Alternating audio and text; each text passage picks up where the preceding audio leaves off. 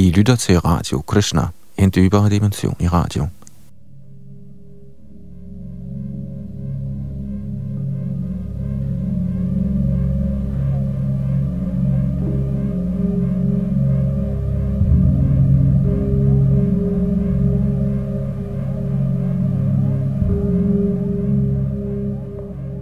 I vores gennemgang af Bhagavad Gita, som er et af kapitlerne i Mahabharat, verdens længste litterære værk,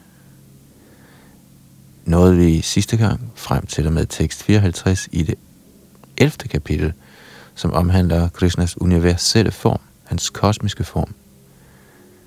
Og øh, der er kun 55 tekster i kapitel 11, men vi nåede desværre ikke at få den sidste med.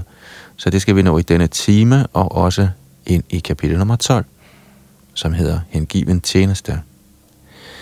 Og lige kort for dem af jer, som muligvis ikke kender Bhagavad Gita's baggrund, så foregår denne her samtale for 5.000 år siden mellem Krishna, Gud selv i egen person, og Arjuna, en af hans nærmeste tilhængere, hengivne. Og øhm, det foregår i løbet af en halv times tid på en slagmark mellem to herrer, der gør sig klar til kamp. Så ja, stemningen er selvfølgelig intens. Vi kan jo selvfølgelig også gøre samtalen mere alvorlig. Men her er vi altså i kapitel 11 af 18, hvor Krishna blandt andet viser sin kosmiske form. Den har han dog trukket tilbage her for nylig. Det husker I måske fra forrige udsendelse at øh, Arjuna bad om at måtte se hans Narayan-form med fire arme, og så igen hans Krishna-form med to arme. Det er Yadunandan, der er bag mikrofon og teknik, og han styrer også produktion.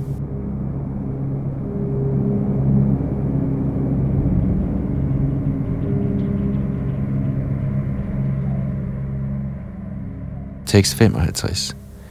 Matkara magrin matparamo madbhakta sangavarijita nirvarai sarvabhuteshu ya samam eti pandava. Min kære Arjuna, han som yder mig ren hengiven tjeneste, der er fri for al besmittelse fra frugtbærende arbejde og mentale grupperier, som arbejder for mig, som gør mig til livets endelige mål, og som er venlig mod alle levende væsener, han kommer helt sikkert til mig. Til dette vers kommenterer Srila Prabhupada følgende. Den, som ønsker at nærme sig den højeste af alle guddommens personer på den åndelige verdens Krishna Loka planet og blive intimt forbundet med guddommens person Krishna, må acceptere denne formel som udtalt af den højeste selv. Derfor anses dette vers for at være Bhagavad Gita's essens. Bhagavad Gita er en bog, der henvender sig til de betingede sjæle, der er beskæftiget i den materielle verden i den hensigt at dominere naturen – og som ikke kender til det virkelige åndelige liv. Bhagavad Gita er beregnet på at vise, hvordan man kan forstå sin åndelige tilværelse og sit evige forhold til den højeste åndelige person, samt at undervise i, hvordan man vender hjem til guddommen igen. Nu kommer så dette vers, der forklarer den metode, hvormed man kan få succes i åndelig aktivitet. Hengiven tjeneste.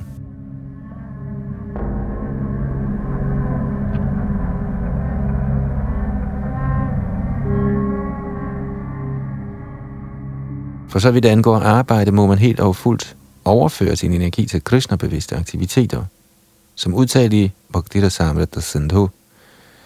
Anasaktasya Vishyan Yadharham Upayunjataha Nirbandha Krishna sambandhi Yuktang Vairagyam Uchate Intet arbejde skal gøres af noget menneske ud over i relation til Krishna.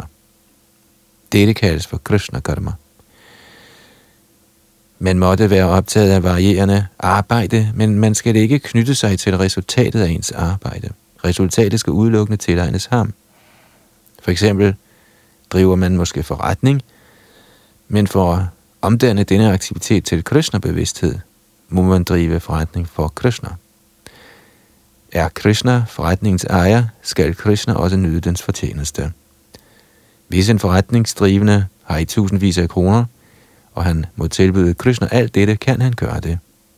Dette er arbejde for Krishna. I stedet for at bygge store anlæg til sanselige fornøjelser, kan man bygge Krishna et flot tempel, og man kan installere Krishnas gudskikkelse og sørge for gudskikkelsens tjeneste, ligesom dette bliver beskrevet i den hengivne tjenestes autoriserede bøger. Alt dette er Krishna Karma. Man skal ikke være knyttet til arbejdets resultater, men resultatet skal tilbydes Krishna, og man må som prasadam accepterer levningerne af den mad, der er blevet tilbudt Krishna. Hvis man opfører Krishna en stor bygning og installerer Krishnas gudskikkelse, forbydes man ikke at bo der, men det forstås, at bygningens ejer er Krishna. Dette kaldes for Krishna-bevidsthed. Hvis man imidlertid ikke er i stand til at bygge Krishna et tempel, kan man gøre rent i Krishnas tempel. Det er også Krishna karma. Man kan dyrke en have. Den, som er i besiddelse af land. I det mindste i Indien har enhver fattig mand en vis mængde land, kan bruge dette til at dyrke blomster og tilbyde dem ham. Man kan plante tulsi, eftersom tulsiblade er meget vigtige, og Krishna har anbefalet dette i Bhagavad Gita. Padrang pushvang parang doyam. Krishna ønsker, at man tilbyder ham enten et blad, en blomst, frugt eller lidt vand, og han er tilfreds med en sådan gave. Det her omtalte blad henviser især til tulsi, så man kan plante tulsi og vande planten. Således kan selv den fattigste person tjene Krishna. Disse er nogle af eksemplerne på, hvordan man kan arbejde for Krishna.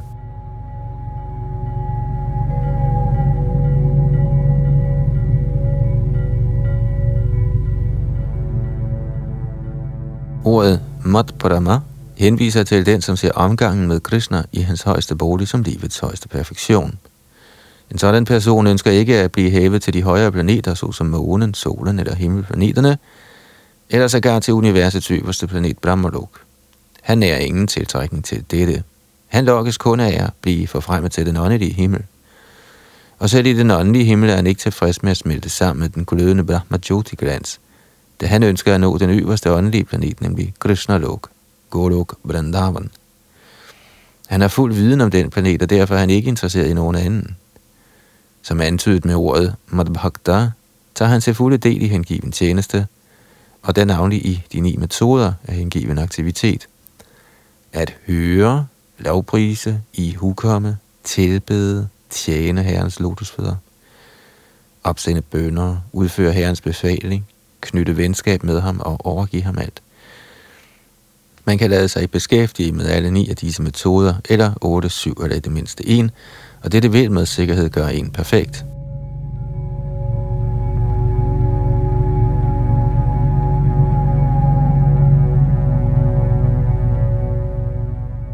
Udtrykket Sangha Vardita er af betydning. Man må opgive omgangen med personer, der er imod Krishna. Ikke alene er de ateistiske imod Krishna, men også de, som tiltrækkes af frugtbærende arbejde og mental spekulation. Derfor bliver den hengivende tjenestes rene form beskrevet i Bhakti Samrita Sindhu som følger.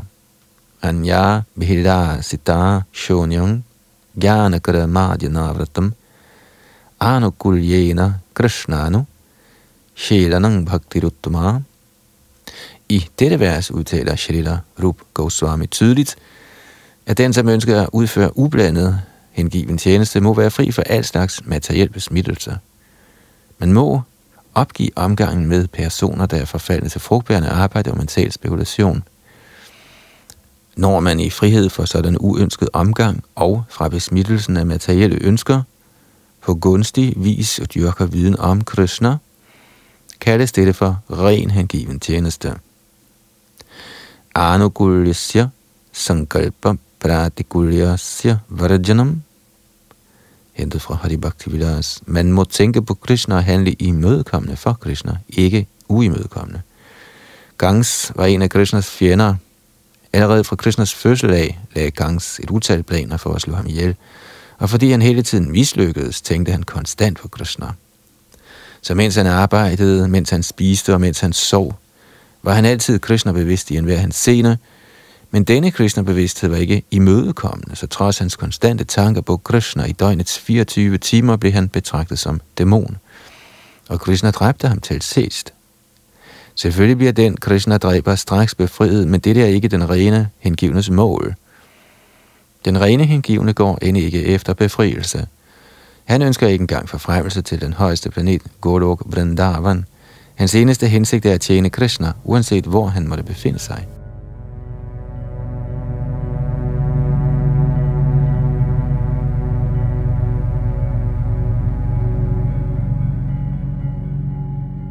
En hengiven af Krishna er venlig mod alle. Derfor står der her, at han ingen fjender har. har.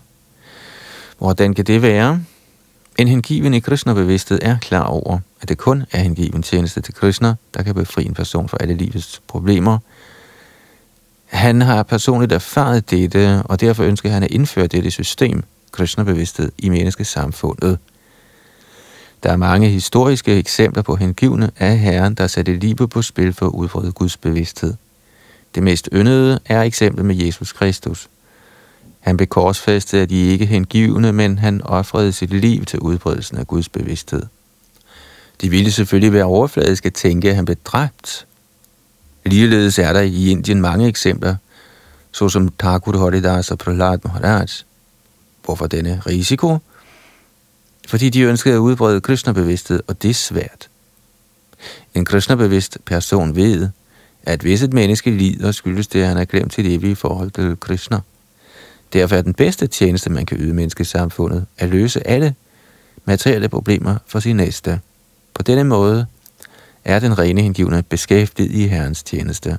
Og vi kan blot forestille os, hvilken barmhjertighed Krishna viser dem, som lader sig optage i hans tjeneste og sætter alt på spil for hans skyld. Derfor er det sikkert, at sådanne personer vil nå til den højeste planet, efter at have forladt kroppen.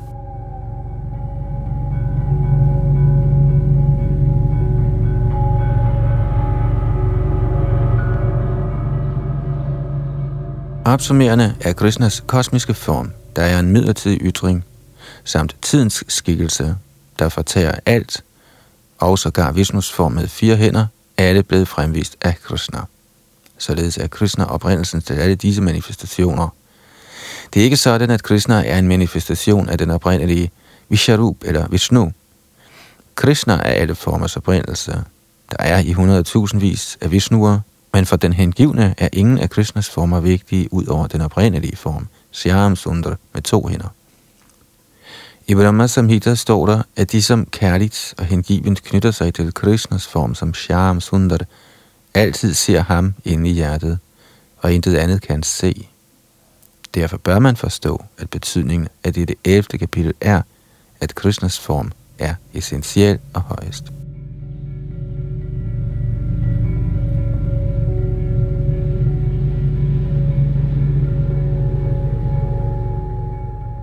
Således ender Bhaktivedanta kommentarerne til Srimad Bhagavad Gita's 11. kapitel med titlen Den kosmiske form.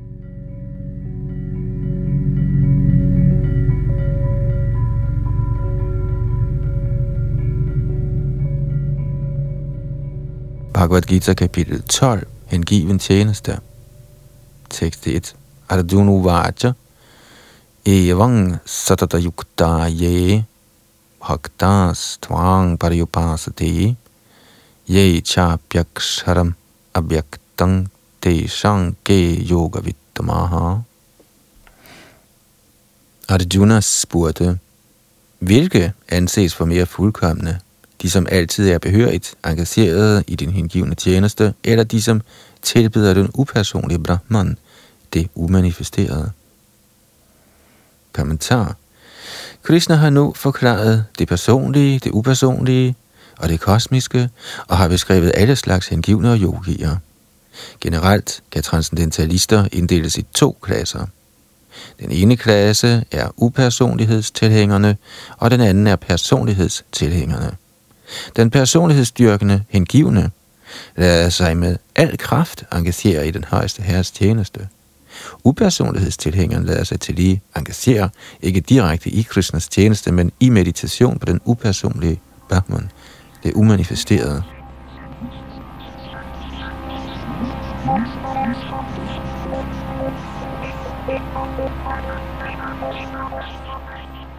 I dette kapitel finder vi, at ud af de forskellige metoder til indsigt i den absolute sandhed er Bhakti Yoga, altså hengiven tjeneste, den højeste. Ønsker man overhovedet at opnå samvær med guddommens højeste person, må man slå ind på vejen af hengiven tjeneste. De, som yder den højeste herre direkte tilbedelse ved hengiven tjeneste, kaldes for personlighedstilhængere. De, som mediterer på den upersonlige Brahman, kaldes for upersonlighedstilhængere. Radajun spørger her, om hvilken af disse to, der er bedre. Der er forskellige metoder til indsigt i den absolute sandhed, men Krishna peger i dette kapitel på, at Bhakti Yoga, der hengiven tjeneste til ham, er den højeste af alle. Den er den mest direkte og det letteste middel til at opnå omgang med den højeste Gud.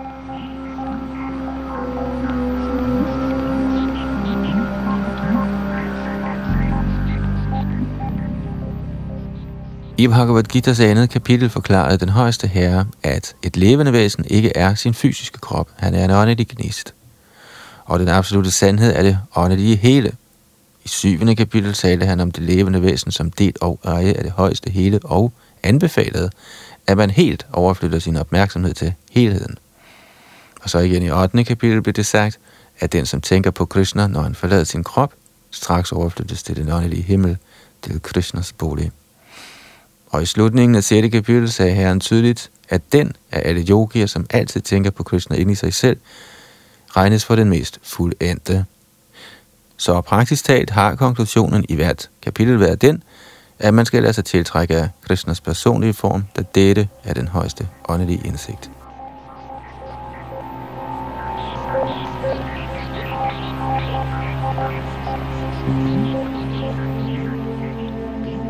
Ikke desto mindre er der de, som ikke lokkes af Krishnas personlige skikkelse. De er en sådan grad for sagene, at de sågar i deres kommentar til Bhagavad Gita ønsker at aflede andre folk fra Krishna og overflytte al hengivenhed til den upersonlige Brahmajoti. De foretrækker at meditere på den absolute sandheds upersonlige form, der ligger hinsides sansernes rækkevidde og som ikke er manifesteret. Og således er der faktuelt to klasser af transcendentalister. Nu forsøger Arjuna at få afklaret spørgsmål om, hvilket proces der er den lettere, og hvilken af disse klasser, der er mest fuldkommen. Med andre ord klargør han sit eget standpunkt, fordi han er tiltrukket af Krishnas personlige form. Han er ikke knyttet til den upersonlige Brahman. Han vil gerne vide, om hans stilling er sikker. Den upersonlige manifestation, enten i denne materielle verden eller i den højeste herres åndelige verden, er et problem, når det gælder meditation. I virkeligheden kan man ikke gøre sig noget fuldstændigt begreb om den absolute sandheds upersonlige aspekt. Derfor ønsker Arjuna at sige, til hvad nytte er et sådan tidsspilde. I 11. kapitel erfarede Arjuna, at det er bedre at knytte sig til Krishnas personlige form, fordi han derved samtidig kunne forstå alle andre former, og fordi de ikke forstyrrede hans kærlighed til Krishna. Det er det vigtige spørgsmål, som Arjuna stillede Krishna, ved tydeliggøre forskellen på den upersonlige og den personlige opfattelse af den absolute sandhed.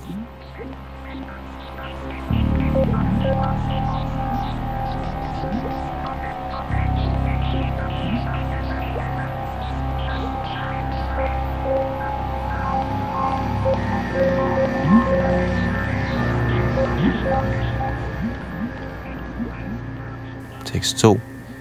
Shri Bhagwan Vacha Maya Veshya Ye Mang Nitya Yukta Upasate Shradhaya Pariopetas Te Me Yukta Tamamataha Guddommens højeste person sagde, De som fæstner deres sind på min personlige form, og som altid yder mig tilbedelse med stor og transcendental tro, regner jeg for de mest fuldkommende. Kommentar som svar på Arjuns spørgsmål siger Krishna tydeligt, at den, som samler sin opmærksomhed om hans personlige form, og som tilbyder ham med tro og hengivenhed, skal regnes for mere fuldendt i yoga. For en sådan person i Krishna-bevidsthed er der ingen materielle aktiviteter, fordi alt gøres for Krishna. En ren hengiven er konstant beskæftiget. Sommetider lovpriser han, sommetider hører han eller læser bøger om Krishna, eller også tilbereder han prasad, eller tager på markedet for at købe ind til Krishna, eller også gør han rent i templet eller vasker op. Uanset hvad han gør, lader han ikke et eneste øjeblik gå til spilde, uden at hellige Krishna sine handlinger. Sådan aktivitet sker i fuld samadhi.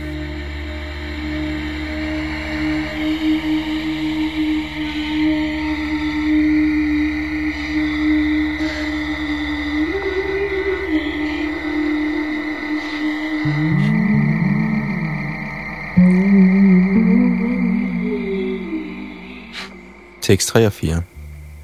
Ye tvaksharam anirdeshyam abhyaktang pariyupasati sarvatra gamachintyang cha kota sthamacharam dhruvam saniyam yendriya gramang sarvatra samabudhaya te prapnuvanti mam eva sarva bhuta hite rataha men de, som fuldt ud tilbeder det umanifesterede, det som ligger hinsides sansernes opfattelse, det alt gennemtrængende, ufattelige, uforanderlige, faste og ubevægelige, den upersonlige opfattelse af den absolute sandhed, ved at kontrollere de forskellige sanser og ved at være ens indstillet over for alle, en sådan person, der er optaget af alles velfærd, når mig til sidst. Kommentar. De, som ikke direkte tilbeder den højeste guddom Krishna, men som forsøger at nå samme mål gennem en indirekte metode, opnår til sidst samme mål, Shri Krishna, som siger, efter at udtale fødsler søger den vise mand tilflugt hos mig, da han ved, at Vasudev er alt. Når en person kommer til fuld viden efter mange fødsler, overgiver han sig til Herren Krishna. Hvis man nærmer sig guddommen gennem den metode, der nævnes i dette vers, er det nødvendigt at opnå herredømme over sanserne, yde tjeneste til alle og være optaget af alle levende væseners velfærd. Indikationen er, at man må nærme sig Herren Krishna, fordi der ellers ikke vil være nogen fuldstændig indsigt. Der er tit tale om egen båd, før man helt overgiver sig til ham.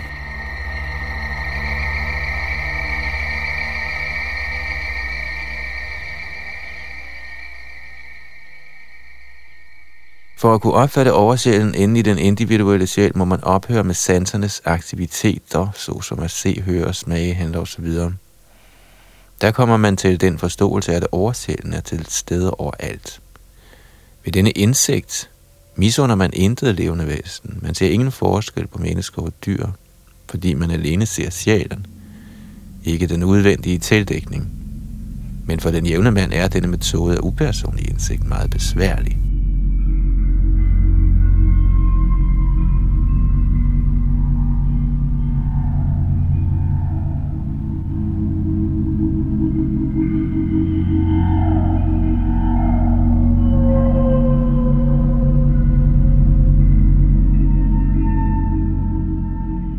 Tekst 5.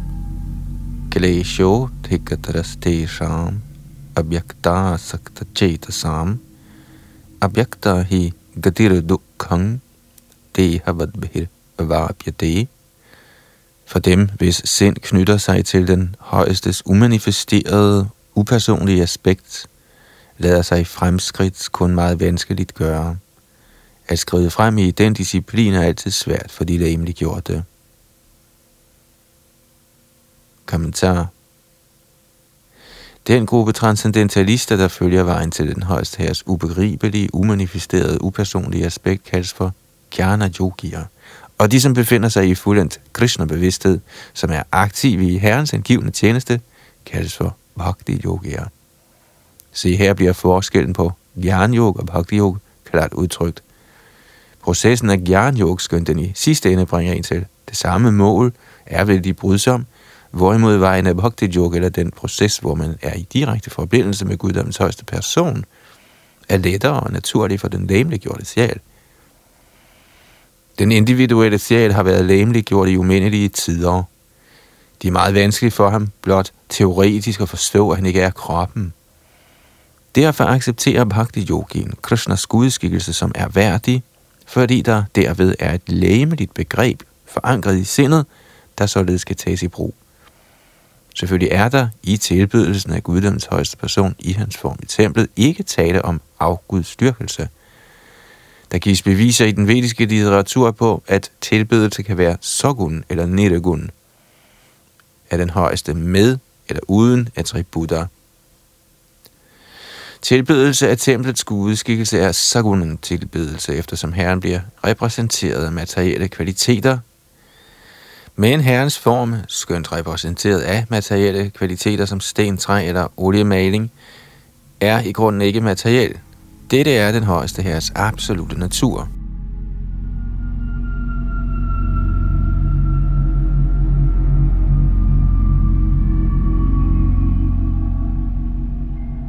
Et groft eksempel kan gives her. Vi ser nogle postkasser på gaden, og kommer vi vores breve i disse kasser, ender de uden vanskelighed på den rigtige adresse. Men en hvilken som helst gammel kasse eller en efterligning, vi muligvis finder, men som ikke er autoriseret af postvæsenet, vil ikke kunne gøre arbejdet. Ligeledes har Gud en autoriseret repræsentation i form af gudskikkelsen, der kaldes for Adachar Vigraha. Denne Adachar Vigraha er en inkarnation af den højeste herre. Gud tager imod tjeneste gennem denne form. Herren er alt gennemtrængende og almægtig, så ved sin inkarnation som Acharya har, kan han acceptere den hengivnes tjeneste, for blot at gøre det bekvemt for mennesket i betinget liv.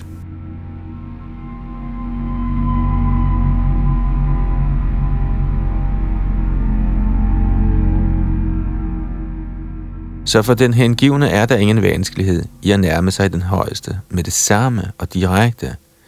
Men for dem, som går af den upersonlige vej til åndelig indsigt, er vejen vanskelig. De må forstå den højestes umanifesterede repræsentation gennem vediske bøger, såsom Upanishaderne, og de må lære sproget, forstå de uopfattelige følelser og komme til erkendelse af alle disse processer. Dette er ikke nemt for den jævne mand en person i kristnebevidsthed, der yder aktiv hengiven tjeneste, vel blot ved vejledning fra en ægte åndelig mester, ved blot regelmæssigt at vise gudskikkelsen respekt, ved blot at høre herrens herligheder, og ved blot at spise levningerne af den mad, herren er blevet serveret, meget let komme til indsigt om guddoms højeste person. Utvivlsomt har upersonlighedsforfægterne unødigt valgt en brydsom vej med risiko for til sidst at mislykkes med at erkende den absolute sandhed, men personlighedsstyrkeren vil uden risiko, vanskelighed eller besvær nærme sig guddommens højeste person direkte. Man finder en lignende passage i Bhagavad. Der står, at hvis man i sidste ende må overgive sig til guddommens højeste person, og denne overgivelsesproces kaldes for bhakti, men man i stedet underlægger sig i besværet med at finde ud af, hvad som er Brahman og hvad som ikke er Brahman, og bruger hele livet på denne måde, er resultatet kun besvær. Derfor rådes man her til ikke at gå af denne vanskelige vej til selvrealisering, eftersom det endelige resultat er usikkert.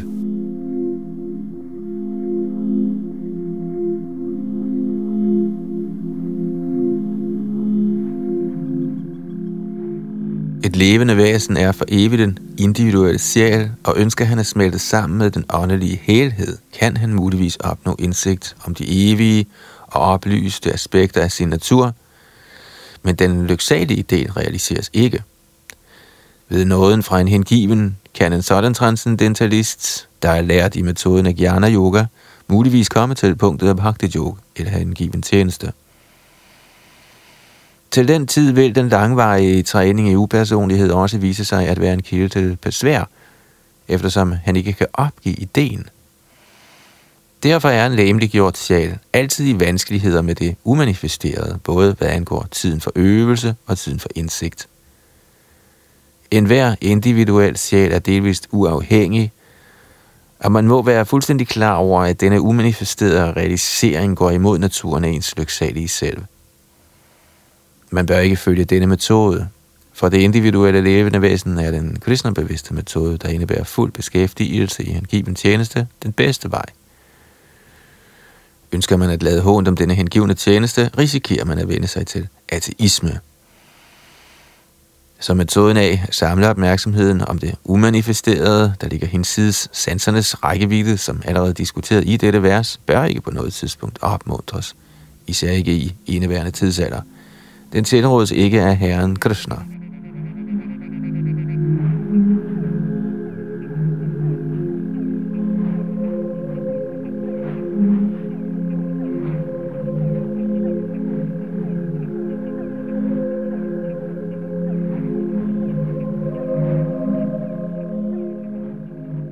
teksterne 6 og 7. Ye tu sarvani karamani maisan yasimat paraha ananyena iva yogena mang dhyayanta upasate teshang ahang samudharata मृत्यु संसार सागरात भवामी नच्छिरात पार्थ मया वेशित चेतसाम Men de, som tilbyder mig ved at hellige mig alle deres handlinger og hengive sig til mig uden afvielse, og som yder hengiven tjeneste og altid mediterer på mig, fordi deres sind er forankret i mig, O Prata, for dem er jeg den hurtige frelser fra fødsels og dødens ocean. Kommentar. Her udtales det klart, at de hengivne er meget heldige, fordi Herren snart frelser dem fra materiel eksistens. I ren hengiven tjeneste kommer man til den erkendelse, at Gud er stor, samt at den individuelle sjæl er underordnet ham. Hans pligt er at yde Herren tjeneste, og gør han ikke det, vil han tjene Maja. Som tidligere udtalt kan den højeste herre alene påskyndes ved hengiven tjeneste. Derfor må man være fuldstændig hengiven. Man må helt og fuldt samle sin opmærksomhed om Krishna for at kunne nå ham. Man skal udelukkende arbejde for Krishna. Det er lige meget, hvad slags arbejde man gør, men dette arbejde må gøres udelukkende for Krishnas skyld. Det er den hengivne tjeneste standard. Den hengivne søger ingen anden opnåelse end guddoms højeste persons glæde. Hans livsopgave er at behage Krishna, og han kan ofre alt til Krishnas glæde, ligesom Arjuna gjorde i Kuruksetas slag. Metoden er vældig enkel. Man kan hengive sig til sit arbejde og samtidig recitere Hare Krishna, Hare Krishna, Krishna Krishna, Hare Hare, Hare Rama, Hare Rama, Rama Rama, Hare Hare. Sådan transcendental lovsang tiltrækker den hengivne til guddommens højeste person.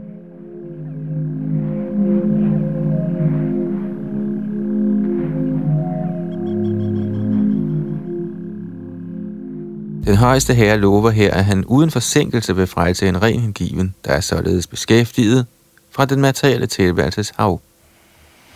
De, som er fremskridende i yogaøvelse, kan efter behag overføre sjælen til den planet, de ønsker, gennem yogans metode. Og andre benytter sig af lejligheden på forskellige måder, men for så vidt angår den hengivne, står der tydeligt her, at Herren selv tager sig af ham. Den hengivne behøver ikke at vente på, at han bliver meget erfaren, før han kan overflytte sig til den åndelige verden. I Varaha Purana finder man dette vers.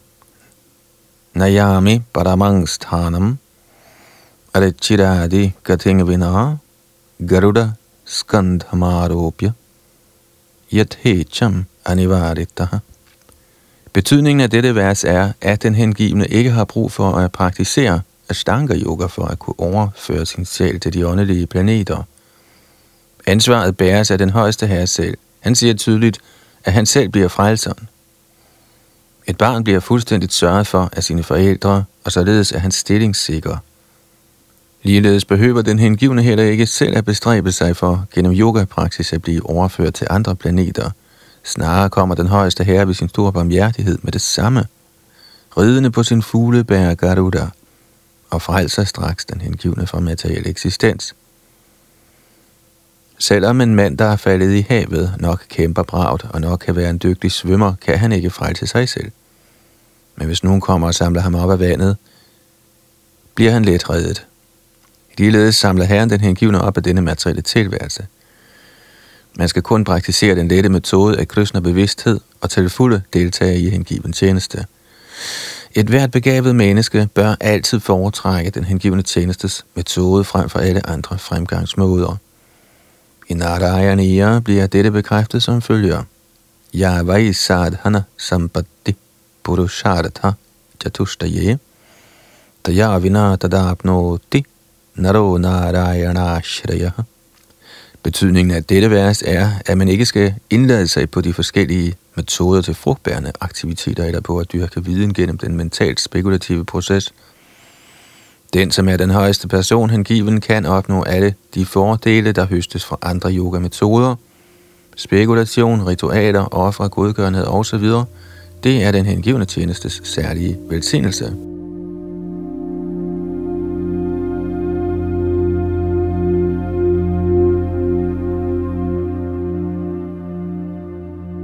Ved helt enkelt at fremsige Krishnas hellige navn. Hare Krishna, Hare Krishna, Krishna Krishna, Hare Hare, Hare Rama, Hare Rama, Rama Rama, Hare Hare, kan Herrens hengivne nærme sig den højeste destination let og lykkeligt. Men denne destination kan ikke nås gennem nogen anden religiøs proces. Bhagavad Gita's konklusion gives i 18. kapitel. Sarvadharman परित्यज्य मामेकं शरणं vraja अहं त्वां सर्वभापेभ्यो mokshayishyami ma shuchaha. Man må opgive alle andre selvrealiseringsmetoder og kun yde hengiven tjeneste i kristne bevidsthed. Dette vil sætte ind i stand til at nå livets højeste perfektion. Der er intet behov for at bekymre sig om ens syndige handlinger i forrige liv, da den højeste herre tager sig fuldstændigt af en. Derfor skal man ikke forgæves forsøge at frelse sig selv i åndelig realisering. Lad enhver søge tilflugt hos den højeste almægtige Gud Krishna. Det er livets højeste perfektion.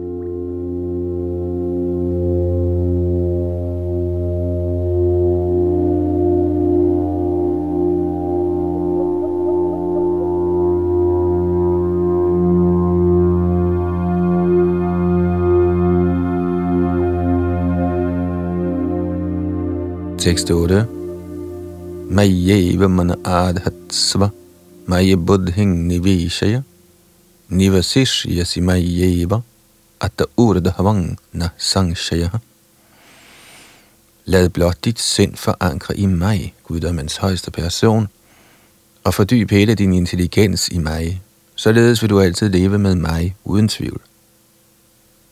Kommentar den, som tager del i Herren Krishnas hengivne tjeneste, lever i et direkte forhold til den højeste herre, så der hersker ingen tvivl om, at hans stilling er transcendental allerede fra begyndelsen.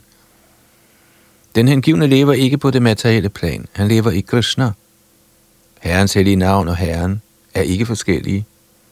Så når den hengivne reciterer Hare Krishna, danser Krishna og hans indre energi på den hengivnes tunge. Når han serverer Krishna mad, spiser Krishna direkte disse fødevarer, og den hengivne bliver Krishna iseret ved at spise levningerne. Den, som ikke tager del i sådan tjeneste, kan ikke forstå, hvordan det kan være, selvom det er en metode, der anbefales i Bhagavad Gita og anden vediske litteratur.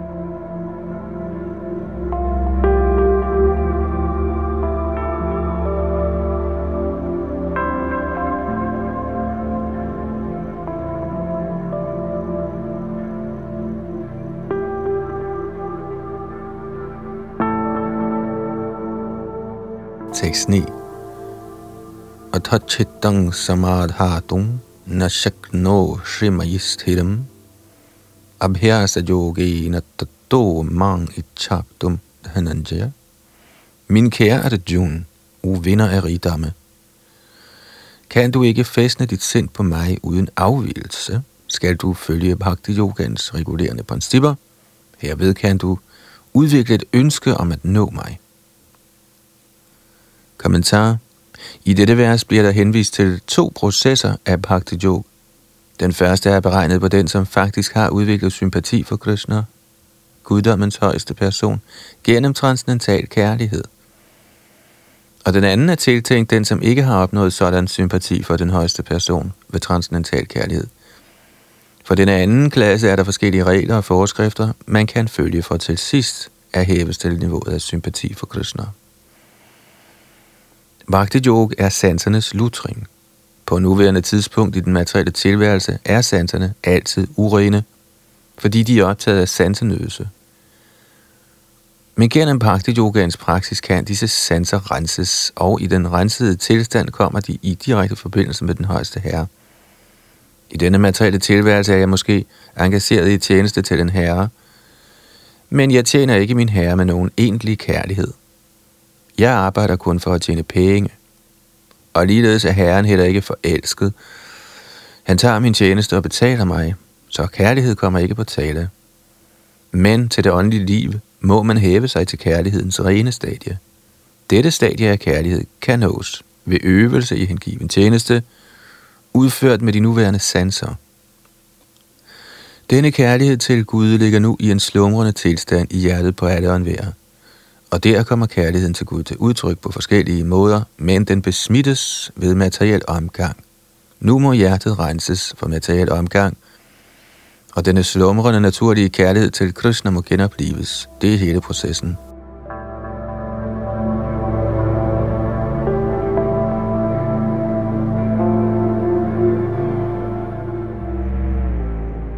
For at kunne praktisere bhakti yogaernes regulerende principper, må man under vejledning af en savkyndig åndelig mester følge visse principper.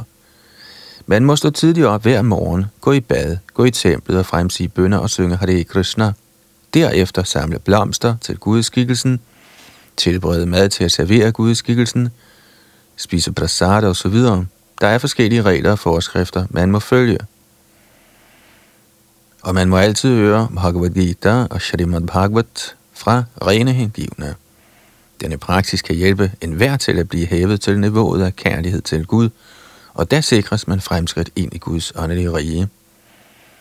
Denne praksis er bhakti yoga under de pågældende regler og forskrifter, under vejledning af en åndelig mester, vil helt sikkert bringe en til et stadiet af kærlighed til Gud.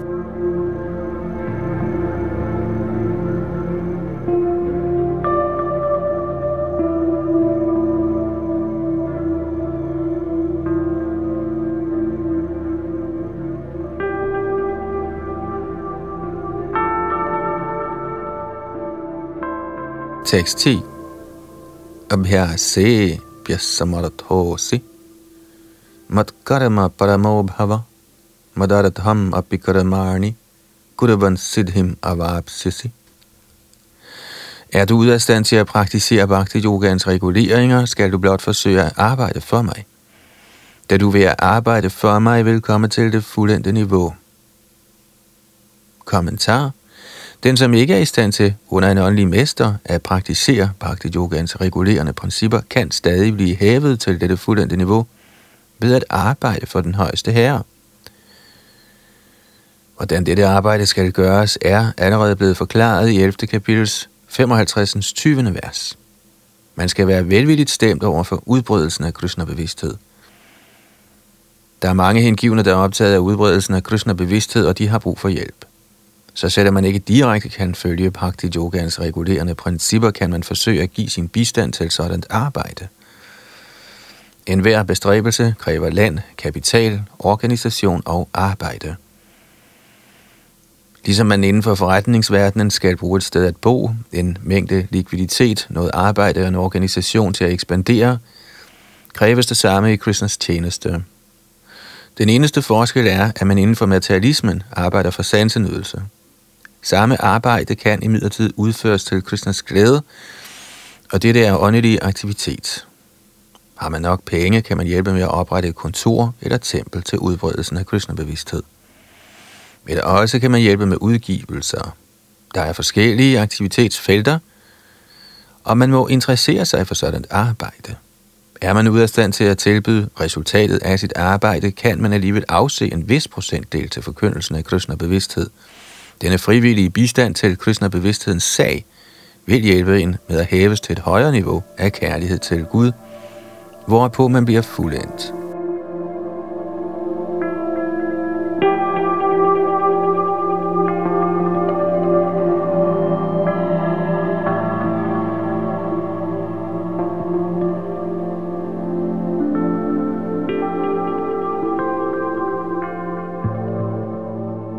Tekst 11 अथैतदप्यशक्तोऽसि कर्तुं मद्योगम् आश्रितः सर्वकर्मफलत्यागं tata kuruyatatmavan. Hvis du imidlertid er ude af stand til at arbejde i denne bevidsthed om mig, forsøg da at opgive alle resultater af dit arbejde og forsøg at være forankret i selvet. Kommentar det kan være, at man end ikke er i stand til at sympatisere med Krishna-bevidsthedens aktiviteter på grund af sociale, familiemæssige eller religiøse hensyn, eller på grund af andre forhindringer. Hvis man direkte slutter sig til Krishna-bevidsthedens aktiviteter, kan der være indvendinger fra familiemedlemmer eller så mange andre vanskeligheder. Den, som har et sådan problem, rådes til at ofre resultatet af sit samlede arbejde til et godt formål. Sådanne procedurer beskrives i de vediske regler. Der er mange beskrivelser af ofre og bestemte funktioner af bunyer, eller særligt arbejde, hvor til resultatet af ens tidligere handling kan anvendes. Således kan man gradvist hæves til niveauet af viden. Man finder til lige, at når den, som ikke engang interesserer sig for Krishna-bevidsthedens aktiviteter, giver godgørenhed til et hospital eller en anden social institution, opgiver han det hårdt tjente resultat af sit arbejde. Dette anbefales også her, fordi man ved denne praksis er at overlade frugten af ens arbejde helt sikkert gradvist vil renset sit sind. Og i denne lutrede sinds tilstand kan man forstå Krishna-bevidsthed. Selvfølgelig er Krishna-bevidsthed ikke afhængig af nogen anden erfaring, eftersom Krishna-bevidsthed i sig selv kan rense ens sind. Men er der hindringer i vejen for at acceptere Krishna-bevidsthed, kan man forsøge at give afkald på resultatet af ens arbejde. I den henseende kan social eller samfundsmæssig tjeneste, national tjeneste, ofre til fordel for ens land osv. accepteres således, at man en skønne dag måtte ende på niveauet af ren hengiven tjeneste til den højeste herre. I Bhagavad Gita 18.46 finder vi udtalelsen Yada pravrattirabhu danam.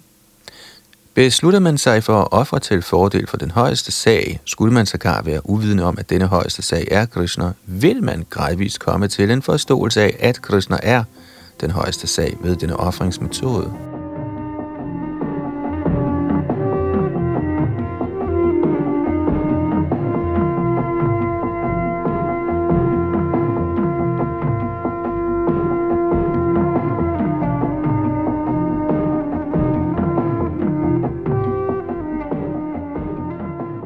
Tekst 12.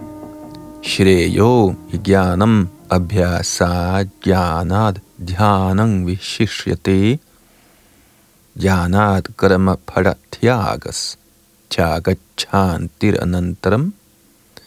Kan du ikke følge denne fremgangsmåde, skal du bestræbe dig på at udvikle viden. Men bedre end viden er meditation, og bedre end meditation er forsagelsen af arbejdets frugter – da man ved sådan forsagelse kan opnå sindsro. Kommentar. Som nævnt i forudgående vers er der to slags hengiven tjeneste. Metoden af regulerende principper og metoden af fuld tilknytning i kærlighed til guddommens højeste person. For dem, som i virkeligheden er ude af stand til at overholde Krishna-bevidsthedens principper, er det bedre at dyrke viden, da man ved viden kan sættes i stand til at forstå sin rigtige stilling. Gradvist vil denne viden udvikle sig til punktet af meditation. Gennem meditation kan man blive i stand til at forstå guddommens højeste person ved en gradvis proces. Der er processer, der får en til at forstå, at man selv er den højeste, og den art meditation foretrækkes, hvis man er ude af stand til at tage del i hengiven tjeneste. Kan man ikke meditere på den måde, er der foreskrevne pligter som parbud i den vediske litteratur for braminer, kshatriya, vaishya og shudraer – som man finder i Bhagavad Gita's sidste kapitel. Men i alle tilfælde skal man opgive resultatet eller frugten af ens arbejde. Dette vil sige at gøre brug af Gaudamas resultat til et eller andet godt formål.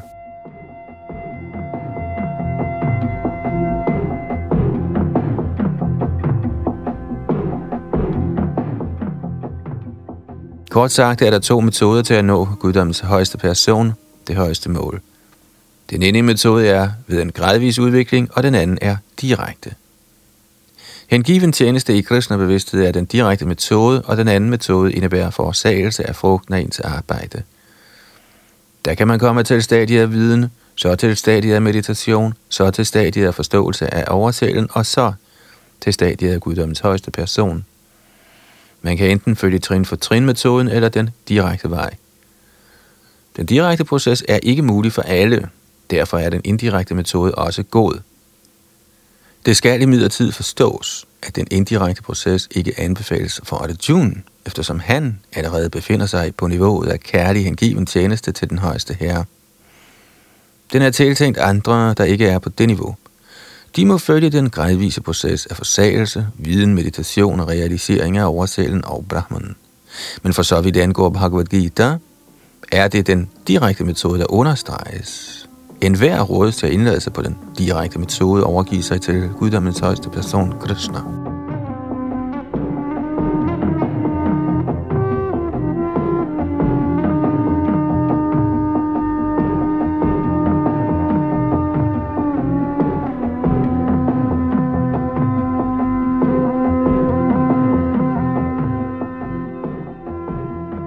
Tekst 13 og 14.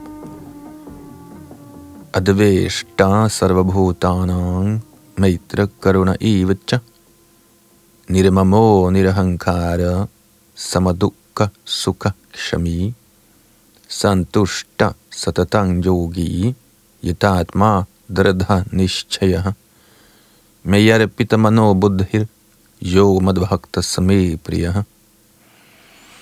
Den, som ikke er misundelig, men en kær ven af alle levende væsener, som ikke opfatter sig som ejer og er fri for falsk ego, som er ligevægtig i både lykke og sorg, som er fordragelig, altid tilfreds, selvbehersket og engageret i beslut som hengiven tjeneste med sind og intelligens forankret i mig. Denne min hengivne er mig meget kær. Kommentar Igen tilbage ved punktet af ren hengiven tjeneste beskriver Herren den rene hengivnes transcendentale kvalifikationer i disse to vers. En ren hengiven er det forstyrret under nogen omstændigheder. Ej heller misunder han nogen. Ej heller bliver den hengivne sin fjendes fjende. Han tænker, denne person opfører sig som min fjende på grund af mine egne tidligere misgerninger. Så det er bedre at lide end at protestere. I Srimad Bhagavatam 10, 14, 8 står der, Tate nukambang susamik shamano bhunjana ivatma kratang vipakam. Når en hengiven befinder sig i nød eller sættes i vanskeligheder, tænker han, at dette er Herrens barmhjertighed over ham. Han tænker, ved mine tidligere ugerninger burde jeg lide langt, langt mere, end jeg gør nu. Således skyldes det den højeste herres nåde, at jeg ikke tildeles al den straf, jeg har fortjent. Jeg får kun en smule ved guddoms højeste persons barmhjertighed.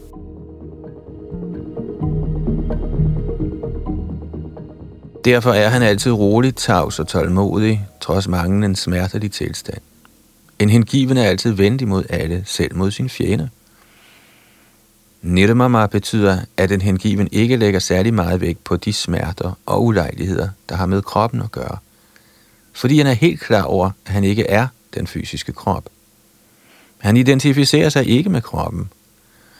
Derfor er han fri for opfattelsen af falsk ego og er ligevægtig i lykke og sorg.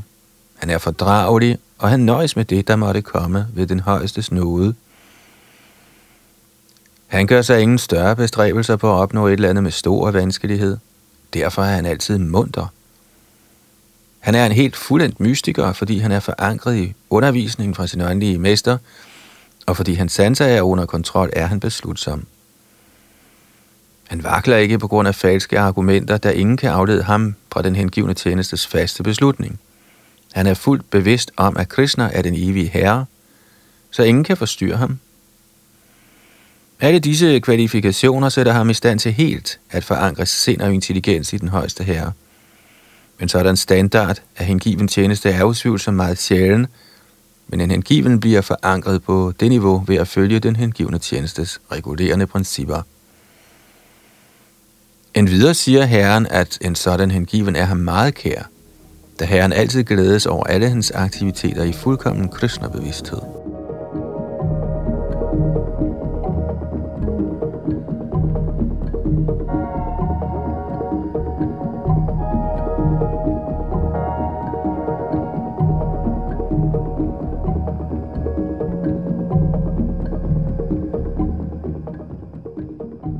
6.15 Yasman nodvijate loko lokan nodvijate chaya harsha marasha bhayodvegair mukto ya sachame priya.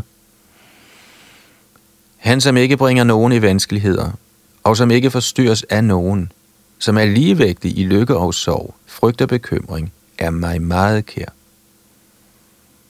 Kommentar nogle af den hengivnes kvalifikationer bliver yderligere beskrevet. Ingen bliver bragt i vanskeligheder. uro, frygt eller misfornøjelse er en sådan hengiven. Siden en hengiven er venlig mod alle, handler han ikke på en sådan måde, at det giver anledning til uro for andre. Samtidig lader den hengivne, hvis andre forsøger at give ham problemer, sig ikke forstyrre. Det er ved Herrens nåde, at han er så øvet, at han ikke forstyrres af nogen udvendig kilde til uro. Fordi den hengivne altid er fordybet i Krishna-bevidsthed og beskæftiget med hengiven tjeneste, kan sådanne materielle forhold ikke rokke ham. Generelt glædes materialisten, når der er noget til hans sansenydelse og hans krop, men når han ser, at andre har noget til deres sansenydelse, som han ikke har, bliver han ked af det og misundelig. Når han erfarer en fjendes gengæld, er han i en tilstand af frygt, og når han ikke er i stand til med held at få et eller andet gjort, mister han modet. En hengiven, der er vedvarende transcendental til alle disse forstyrrelser, er meget afholdt af Krishna.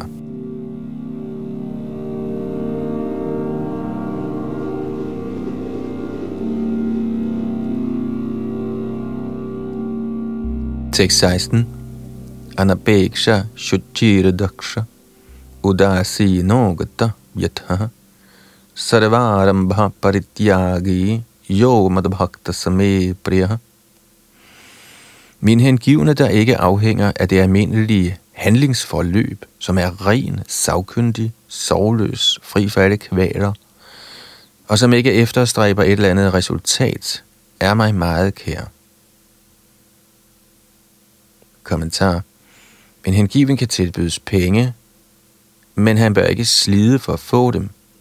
Hvis han automatisk ved den højeste nåde kommer til penge, er han ikke forstyrret, Naturligt tager en hengiven bad mindst to gange dagligt og står tidligt op om morgenen til hengiven tjeneste. Således er han naturligt ren, både indvendigt og udvendigt. En hengiven er altid savkyndig, fordi han til fulde forstår essensen af alle livets aktiviteter, og han er overbevist om de autoritative skrifter. En hengiven tager aldrig nogens parti, derfor er han sovløs. Han er aldrig i smerte, fordi han er fri for alle betegnelser – han ved, at hans krop er en betegnelse, så hvis der skulle være nogen lægens smerter, er han fri. Den rene hengivne bestræber sig ikke på noget, der går imod den hengivne tjenestes principper. For eksempel kræver oprettelsen af en stor bygning meget energi, og en hengiven indlader sig ikke på den slags projekter, medmindre det fremmer hans fremskridt i hengiven tjeneste.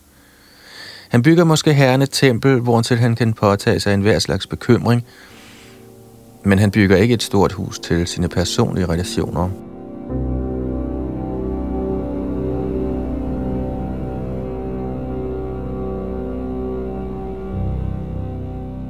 Tekst 17. Yona hrishyatina dveshtina shochatina kangshati. Shubha shubha parityagi. Bhaktimaya same priyaha. Den, som hverken frydes eller sørger, som hverken beklager sig eller længes, og som forsager både lykkevarslende og ildevarslende ting, en sådan hengiven er mig meget kær. Kommentar.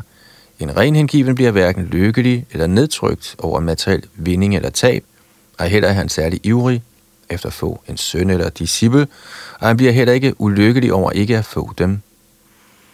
Mister han noget, der ham kært, sørger han ikke. Og ligeledes hvis ikke han får det, han ønsker, er han ikke ulykkelig.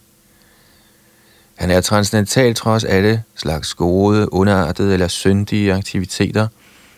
Han er reddet til at løbe alle slags risici for den højeste herres tilfredsstillelse. Intet står i vejen for udøvelsen af hans hengivne tjeneste.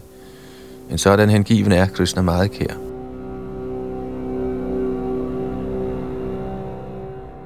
Og her holder vi for denne omgang af vores oplæsning af Bhagavad Gita. Det var Yodunandandas bag mikrofon og teknik.